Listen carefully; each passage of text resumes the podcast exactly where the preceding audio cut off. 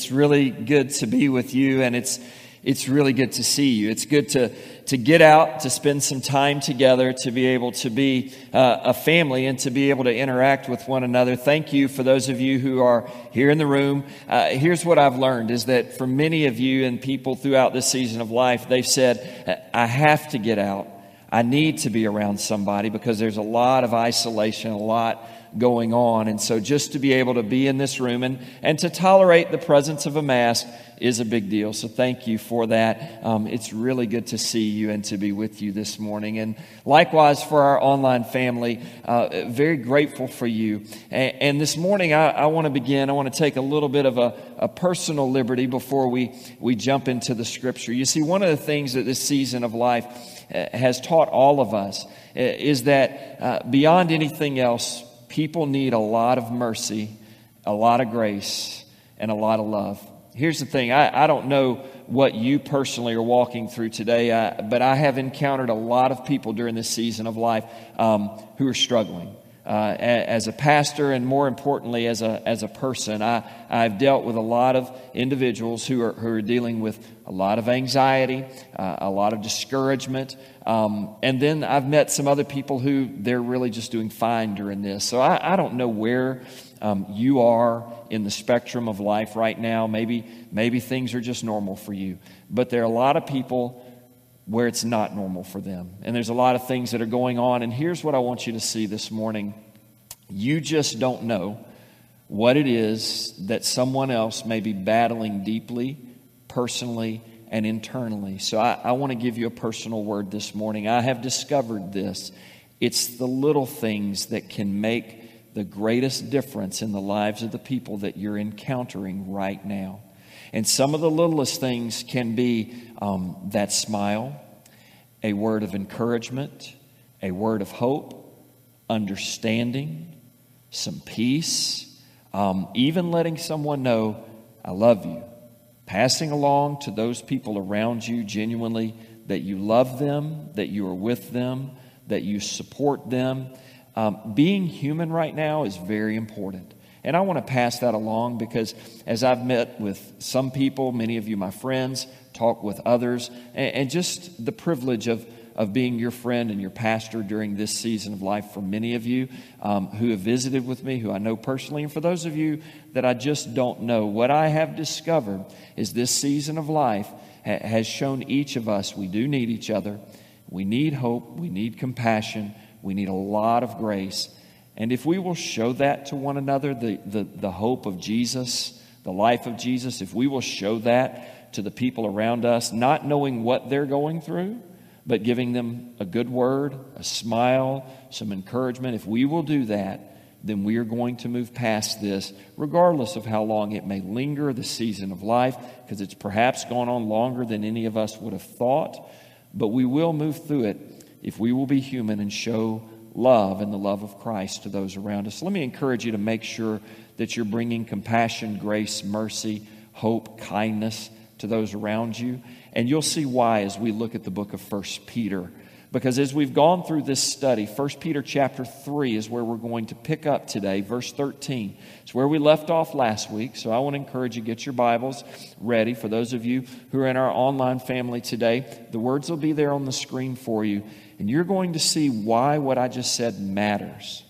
And you're going to see that everybody needs hope. We sang about hope, and we sang about God's amazing grace.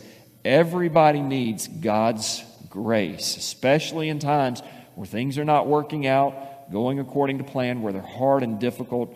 We need grace, we need mercy, and we need compassion from people, and specifically from the people that love us and that we love. We need that. But even to strangers, even to people who may be distant, that grace and that hope means a lot. So be human in this season. Pass that along because that may be the very thing that someone needs to move them forward through this season of life. And you just never know what they're battling, but stand with them, give them a smile, give them a good word, be human, and show a lot of grace and watch what God will do. And now let's stand together in honor of God's word. 1 Peter chapter 3. I want to read this with you. This passage where we pick up from last week, um, we see the power of hope today. What it means to have hope. And, and today I want to talk about the hope that is in you. The hope that is in you, because in us we have hope. And this is what the Bible says, 1 Peter chapter 3, verse 13. Who is there to harm you? I mean, what a great way to start this, this morning, this passage. Who is there to harm you? What really can harm you? Who really can harm you? What really can come against you? Who is there? What is there that can harm you if you prove zealous for what is good? But even if you should suffer, is anyone suffering? Do you know anyone that's going through any suffering right now? Even if in the midst of your suffering you are suffering, even for the sake of righteousness, you are blessed. Sometimes we don't feel blessed in the midst of our suffering, but, but Simon Peter knew something that said, You're blessed even in the midst of your suffering. Do not fear. Do not fear their intimidation, and do not be troubled. For you suffer for righteousness, you're blessed. Don't fear. Don't be intimidated. Don't be troubled. How? Set apart or sanctify Christ as Lord in your heart. Always being ready to make a defense to everyone who asks you to give an account for what? And here it is to give an account for the hope that is in you yet with gentleness and reverence, and keep a good conscience, so that in the thing in which you are slandered, those who revile your good behavior in Christ will be put to shame. For it is better if God should will it so, that you suffer for doing what is right rather than doing what is wrong. For Christ, He also died for sins once for all and he died for the just and for the unjust, so that he might bring us to God, having been put to death in the flesh, but made alive in the spirit, in which also he went and he made proclamation to the spirits now in prison, who were once disobedient when the patience of God kept waiting like in the days of Noah, during the construction of the ark, in which a few, that is, eight persons, were brought safely through the water. And corresponding to that, baptism, it now saves you. Not the removal of dirt from the flesh, but an appeal to God for a good conscience. How? Through the resurrection of Jesus Christ, who is at the right hand of God, having gone into heaven after angels and authorities and powers had been subjected to him. This passage is as Simon Peter pins these words in his generation to believers in Christ. Various trials they were facing scattered across the known world of that day. He writes this. And what I love about this letter that we have dove into, that we have looked at deeply this summer, is that he emphasizes Jesus. In the midst of trials, regardless of what they look like, in the midst of a world, regardless where you live and what you go through, he talks about the hope that is in you. The hope that is in you. Not a, not a distant hope that is out there, not a feeling. No, there's something that is an anchor within you. The hope that is in you, and that hope is Jesus. So today, that's what we're going to talk about the hope, Jesus that lives in you. Can we pray together? Father, now, now would you do what we cannot do, and that is, would you open up our hearts genuinely because we have barriers, we have obstacles, we have our humanity, we have a lot of things that would get in the way of us encountering you, we don't want that right now. God, we, we need you.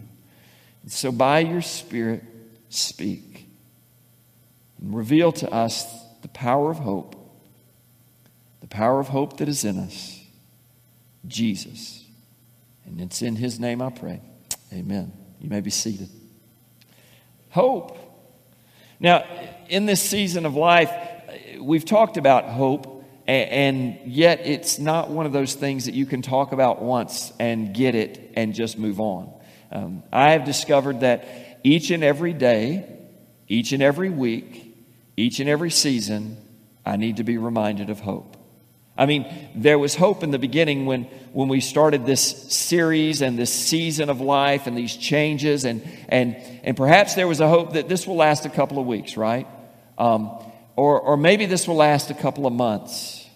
Maybe the difficulties and the challenges that you're going through, um, maybe, maybe it's been five months, it'll be six months. Maybe this goes on for months and months more. And if your hope is in this world and your hope is in, well, it's going to pass, um, boy, problems continue to linger. Answers don't seem to come as quickly as we would like. Plans continue to change. And in our humanity, because we cling to those things and they are meaningful to us, if we hold on and we get our hope from what's going to happen in this world, then that hope is frail. Think about where we get our identity from in these days and how quickly those things have changed. Um, there's a reality that, that for most people, Christian and unchristian, those who believe in Jesus and those who don't, there, there's a reality that there are things in this world that people put their hope in. Money is one of them. So there's this reality that in this season of life, if you look at it, some people have made a lot of money.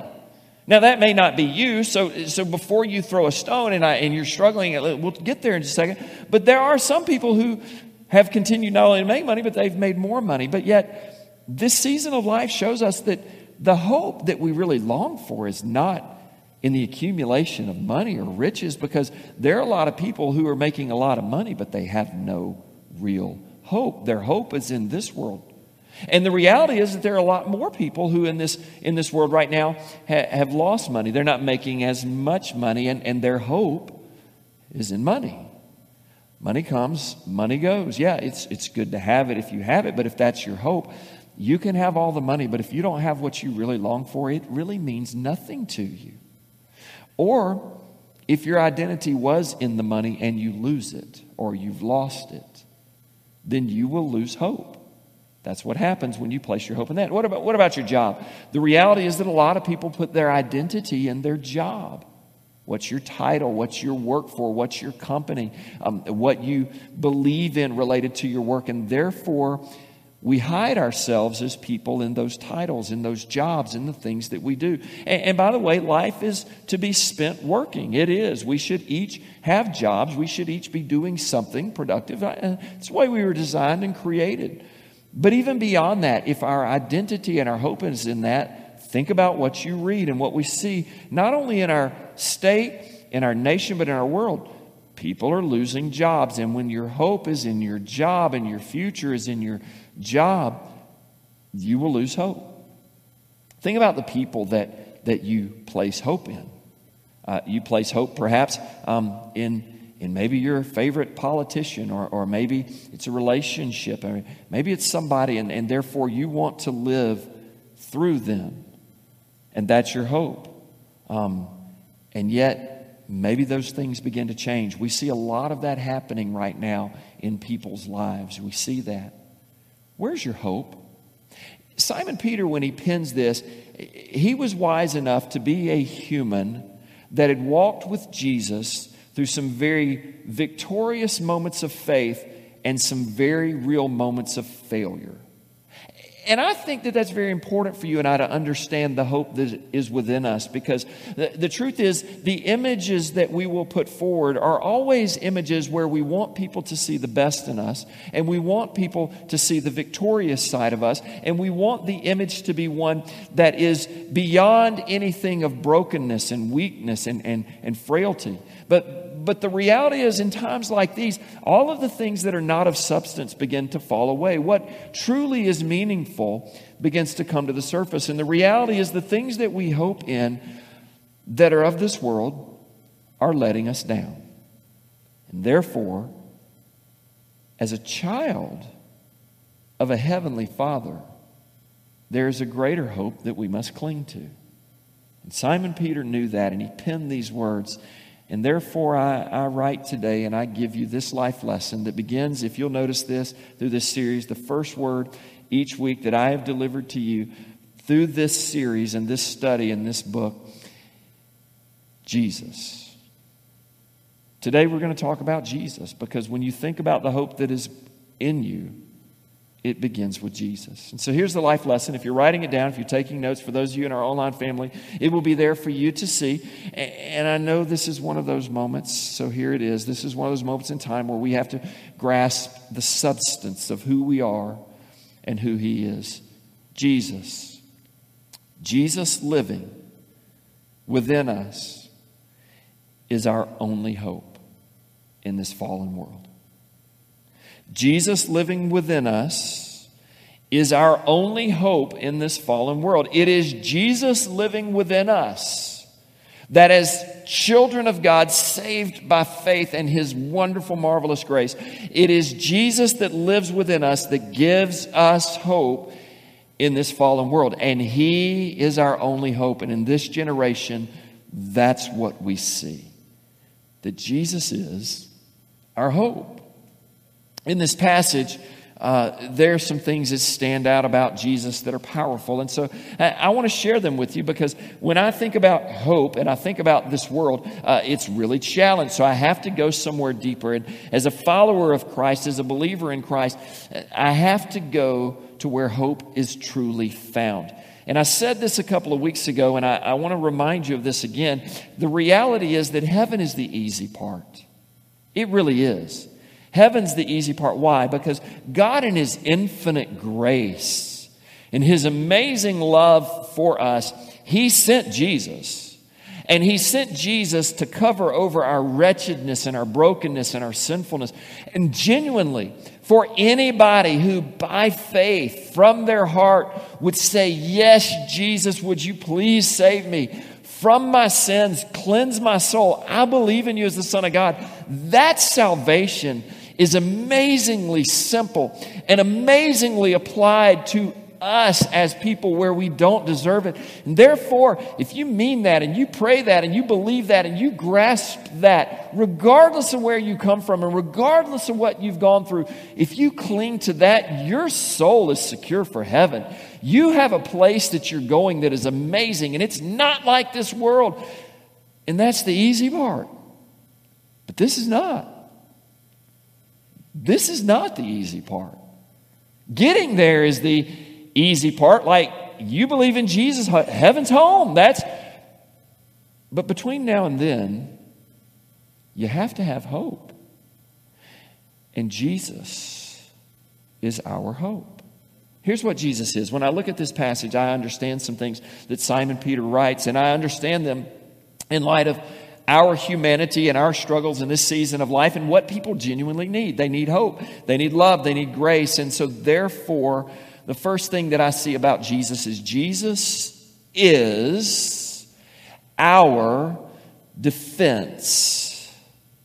Jesus is our defense. He is our defender. If you, as a faith child of God, in Jesus and what he's done on the cross and what he did by resurrecting from the grave, if you've claimed his name over your soul and over your heart, listen, he is your defense. He is your defender. He is all about being your advocate, and he is on your side no matter what. Now, now, now, think about the world that we live in right now. Think about perhaps what you're going through and what you're facing and processing. And if it's not you, then think about your friends or those you love authentically and genuinely, your family, other people, and what they're walking. Think about them for a minute. You know, they are walking through, people are walking through great seasons of challenge.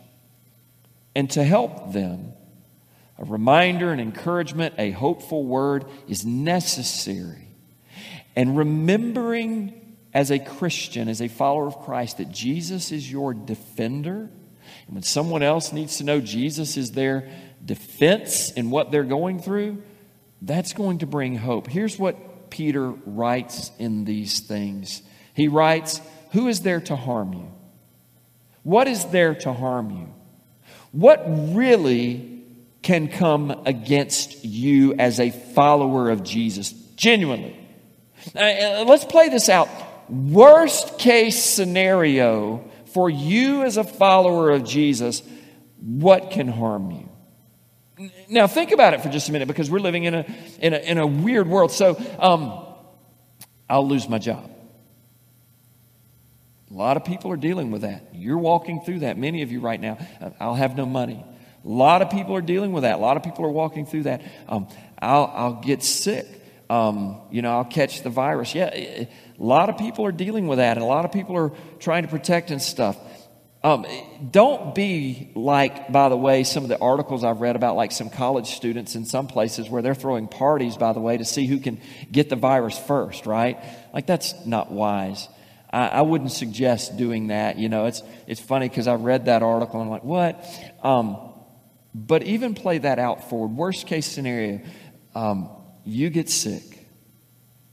When it comes to your relationship with Jesus, who can harm you? What can really harm you? What can really be taken away from you as a child of God in Christ Jesus? It reminds me of Romans chapter 8, where it says, What can separate us from the love of God in Christ Jesus? Can, can famine, can destruction, can death, can peril, can a sword, can principalities and angels and demons and death? What could separate us from the love of God in Christ Jesus? Nothing. Not one thing. So, therefore, to remember the cause of hope for you and I as followers of Jesus, and the cause of hope for all of us as we interact with people. It's not how strong we are, how much money we have. Um, it's not our jobs and the identities and the things that we vicariously try to live through. The defense is Jesus, and there is nothing that can harm you. I mean, he goes on and writes, Simon Peter goes on and writes and says, Listen, um, don't fear. The greatest part of the pandemic of our souls is fear. That's the greatest challenge. It's not a sickness, it's not a loss, it's fear. Fear has been present in humanity since the beginning of time. I mean, we've had world leaders that have said there is nothing to fear but fear itself. There's a reality that fear is what wages the war against our hope, against our peace, against our soul. And a lot of what is driven today, you will even see, see is fear based. How you respond, how you don't respond how you react, whether or not you did react. A lot of what is driven against you as a person, regardless of where you come from, regardless of what you have or don't have, it's driven by fear. And fear is not something that is made up by a person. Fear is something that is driven spiritually. Fear is something that is created internally. Fear is a weapon to be used against you as a human being, but it's not something that comes merely from other human beings. It's a spiritual force that will wage war against your mind, against your heart, against your emotions, and against your soul. And therefore, we need to know that if we are going to battle fear, and when the Bible from the beginning to the end constantly reminds children of God, do not fear. If we're going to remember that and we're going to stand against fear, we need to know that we have a defense. And Jesus is our defense. Jesus is our defender. Simon Peter wrote that do not fear. Do not be intimidated. Do not be intimidated. Think about the motive of a lot of things that you're reading about, seeing, maybe even feeling. Intimidation. It's not about intimidation. It's about the hope that is in you. And do not be troubled. Do not be troubled. Think of the things that cause our souls, our minds, our emotions trouble right now. I mean, we will spend a lot of energy physical, mental, emotional, spiritual. We'll spend a lot of times being troubled about things. And in that, you'll find no relief for your anxiety or your discouragement. No, you need a word of hope. I need a word of hope. Everyone needs a word of hope. And the way you overcome troubles is to know that there is someone else who is battling on your behalf to defend you, to protect you, to cover you, and to see you through whatever it is you're facing even now. And Simon Peter writes that. And so as he gets to this point and he says, okay, fear, don't do it. Don't be troubled. Don't be intimidated. There's nothing that can harm you. That sounds really good, but how? Jesus is our defender, but how? And then he writes, Sanctify Christ as Lord in your heart. Sanctify Christ as Lord in your heart. Now, now listen, sanctify Christ. We, we go, uh, what does sanctify mean? Set apart, make a conscious decision, very deliberately and intentionally choose to put Christ in charge of your heart. Sanctify, set apart, choose, make Christ the focus of your heart. And if you make Christ the focus of your heart, then you will have a defense. You will be able to make a defense of what? The hope that is in you. As you choose Christ, you set him up in your life, and I choose you. You, Jesus, then become, you, Jesus, are my defender. And listen, that's powerful. Because He is your defense when you're emotionally fragmented. He is your defense when you physically have made decisions that are not the wisest, the best, and they are harmful. He is your defense when things are not going according to your plan. He is your defense when you don't feel like it. He is your defense when your world is caving in. He is your defense in all seasons of your life. Jesus is that. And it all comes from this moment where I sanctify, I set apart, I choose Jesus. You are my defender. You are the one that sits in the throne room of my heart. You're my, my leader. I will follow you. You're my king. You're my savior. You are the lover of my soul. And therefore, I choose to let you be my defense, my defender, my protector against harm, against intimidation, against fear, against anything that would come against me. I am defended by you. And therefore, when you go through a moment and you're human, and you want the best you to be out there. You want the best of you to be seen. And, and maybe even you're one of those people who, by the way, who wants to give this perfect, charismatic Christian image to everyone else, but you know that's not really what's going on. Your defense is not how good you are. Your defense is not how much you have it together. Your defense is not trying to trick people that you have been a perfect Christian your whole life. Your defense is Jesus, and that's it. Your defense is Jesus. Your claim to fame is Jesus, and that's it. He can even see through our pride, He can see who we really are. So choose Him, sanctify Him in the throne room of your heart, and therefore then hope begins to flow through whatever circumstance because Jesus is your defender. Simon Peter knew that because Simon Peter had moments of great challenge, great failure, and Jesus snatched him up out of that. Jesus rescued him out of that. Jesus held on to him in the midst of that. He knew Jesus was his defender, and I need that. You need that. We need that. Everybody needs that. Hope. And that's where hope comes from a living hope in a fallen world. Number two, Jesus is not only our defense, Jesus is our justice. Jesus is our justice. Now, there's a lot that's been said and a lot of talk about justice. Um, we see a lot of that going on in our world, a lot of conversations uh, about what justice looks like. But I, I think if we all back up for just a minute and we were to look at our world fairly, there is no justice in this world. This is not, by the way, a, a, a local problem or a Louisiana problem that we hear about or, or a national problem. This is a worldwide problem. By the way, we're not good enough to just say it's a 2020 problem or a, or a, or a 2016 problem or a 2010 problem or a 2000 problem or a 1500s problem or a 1000 problem. Even Jesus, when he was on this earth, was a victim of injustice.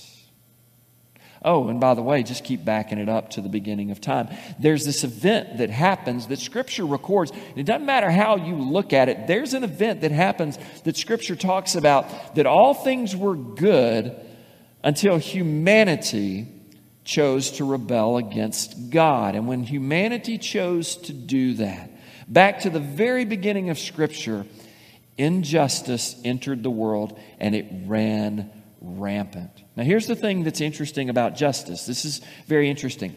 We as people, we want justice for ourselves. We want it right for us and neutralize anything negative against us, anything that would discredit us, anything that would challenge us. We as people, regardless of where you come from, where you were born, of which you have no control over, by the way, we want justice for ourselves, but we don't really want it for other people. When you think about it, like, please be merciful to me, but that person needs to pay. Is that justice? Is that fair? Eh, eh, please change things for me and, and let things pass from me, but definitely put it on that group of people or that person. Now, they deserve it. Now, that doesn't seem like justice, and quite frankly, it's not. There is a reality that if you want to look fairly at humanity from the beginning of time, the devil has been playing a game that he's really good at. From the beginning of time, None of us deserve justice. None of us.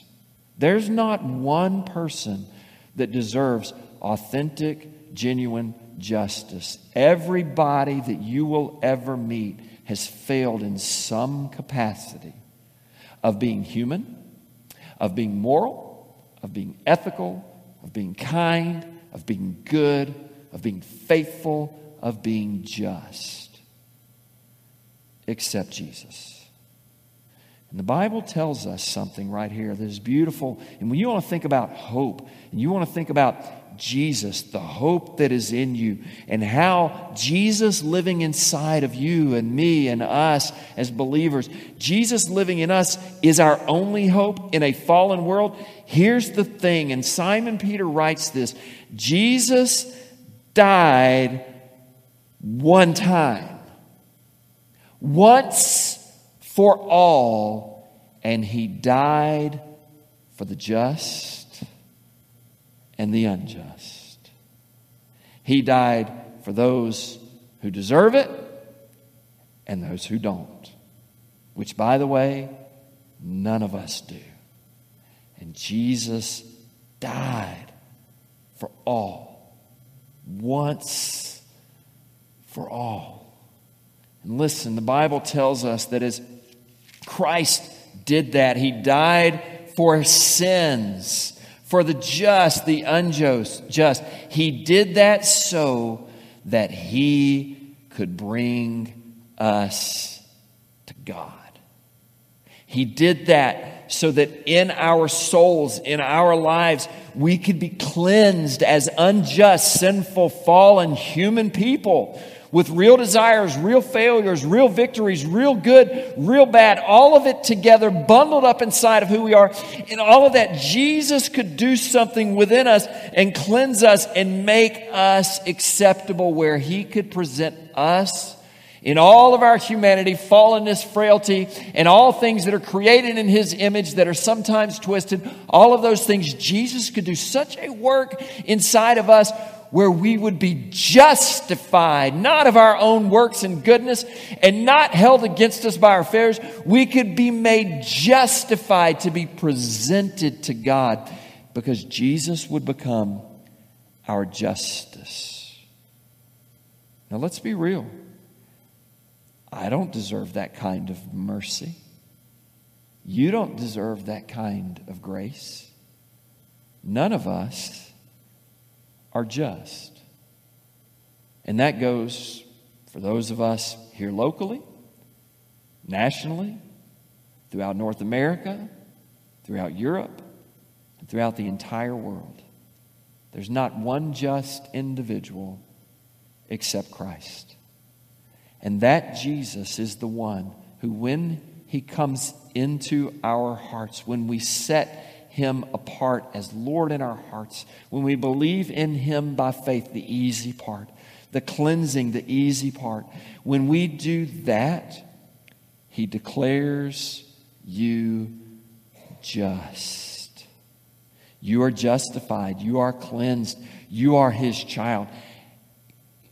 And you and I didn't deserve it. We couldn't do anything to earn it. It's not something that we could fight for or raise enough money and convince other people that we deserve to be the ones who are better than everybody else, who deserve more than everybody. No, it just won't ever, ever work that way. Why? Because it's a fallen world and we're human. Therefore, hope comes from somewhere else. Hope comes from your, mine, our relationship to the Son of God who is just and the justifier of our souls. Jesus is our justice. Jesus is the one who cleanses us. And through that, he is the one who then changes how we respond in this world to others. He is the one that helps us along the way in our humanity, our frailty, try to do it our way. He is our defense and He is our justice in our relationship with God. And therefore, we can give a reason for the hope that is in us, even in our world today. There's one final thing that I would point out, and that is in the last few verses, Simon Peter emphasizes that Christ is our defense, Jesus is our justice, but the last thing is Jesus is our peace. Jesus is our peace. There's not a lot of peace in the world today. Um, not only out there in the world, but in here in the world, in the personal world, in your personal world, there's a lot of people that are dealing with sh- challenges and struggles related to peace. And there are many, it's not just a, a pandemic that's happening, and it's not just political things that are happening. No, it, it's life. You're dealing with life, anyways. And so there's not always a lot of peace, choices you have to make, emotions that you're dealing with, things that you have to work through that are just part of the world that you live in and who you are and where you're coming from. And in the midst of that, we need peace. Jesus is our peace. And in this passage, as Simon Peter writes, it's interesting because he, he talks about this moment where God, in his patience, kept being kind to people who would reject him. God was patient over and over again. And he mentions this scenario about Noah, right? And if you've read the Bible, you know Noah in the Old Testament that, that there's this story about where God flooded the world and eight people survived. Eight. But as much as that might blow your mind, and, and perhaps, you know, in the modern world, you might go, that doesn't make any sense. That doesn't. There's no way. Okay, like, that's, you can go your own way. That's cool. But here's the thing as much as that might blow your mind, here's what would blow my mind even more so. Not that eight people survived potentially a catastrophic world event, and only eight people survived, and therefore we're still here today. Wow, I mean, that's pretty impressive. What? But what blow my mind even more is that God would be so merciful, kind, loving, and patient that the rest would reject. And yet, He would start it over again and would still extend mercy. And He would send a Savior to rescue wretched people if they would just turn to him, that he would turn around and be so kind and benevolent and patient and gracious to offer us still the opportunity to be at peace with him. You see, peace is not of this world, peace is found in your relationship with Christ. And your hope is centered in a peace that only Jesus can give, where Jesus can cleanse your soul. And that's why Peter then shifts out of this story of Noah into this framing of baptism. And he says, corresponding to this story about Noah, let me tell you about water. What a great analogy. This flood that cleansed the world, let me show you what baptism means. And baptism is this flood of God's grace personally towards you that is a picture of the cleansing of your soul. He makes a beautiful connection there from the Old Testament to the New Testament picture of baptism. And he says, now baptism saves you. Now let, let, me, let me spell this out really quickly for you because there are whole denominations that are built on one verse right here and think, you're not saved and you're not going to heaven if you haven't been baptized. That is a wrong interpretation and misunderstanding of this verse. Why? Because Peter keeps writing. He says, I'm not talking about a bath. I'm not talking about the removal of dirt and, and this feeling of cleansing over your life. No, I'm talking about what Jesus does for you when you receive Him into your life. Just as Jesus, and Simon Peter writes this, this appeal to God for a clean soul, a good conscience. It happens through the resurrection of Jesus Christ. In other words, Jesus, like you and I, lived, and the story of Scripture tells us that he died, he was crucified. But what makes him unlike anyone else that we could ever place our hope and our peace and our life and our trust in is that he rose from the grave. Everybody dies. Everybody. But only one man snatches his life back up from the grave. Jesus resurrected from the dead to prove that he was the Alpha, the Omega, the beginning, the end, the author of life, and the overcomer of all things death. He is that one. And therefore, you, as an individual who places sanctifying Christ as Lord in your heart, you, as an individual who places your faith in Him, you, the person that you are without Christ, is buried. The moment that you choose to place your faith in Christ, the person that you were as an unbeliever, separated from God, running from His patience, turning away from Him in your own way, you now are no more that person. You are now a new person resurrected in a relationship with Jesus through faith. You are gone and you are now alive. And baptism is an expression toward God. That's who I am now. So Simon Peter is not giving this, you got to be baptized to be saved. No, what he's saying is, you have an expression toward God that you are at peace because you have brought into your life the one who died and was resurrected for you. And you no longer are the person without Christ. You are now a new creation, a new person, and you are at peace with God.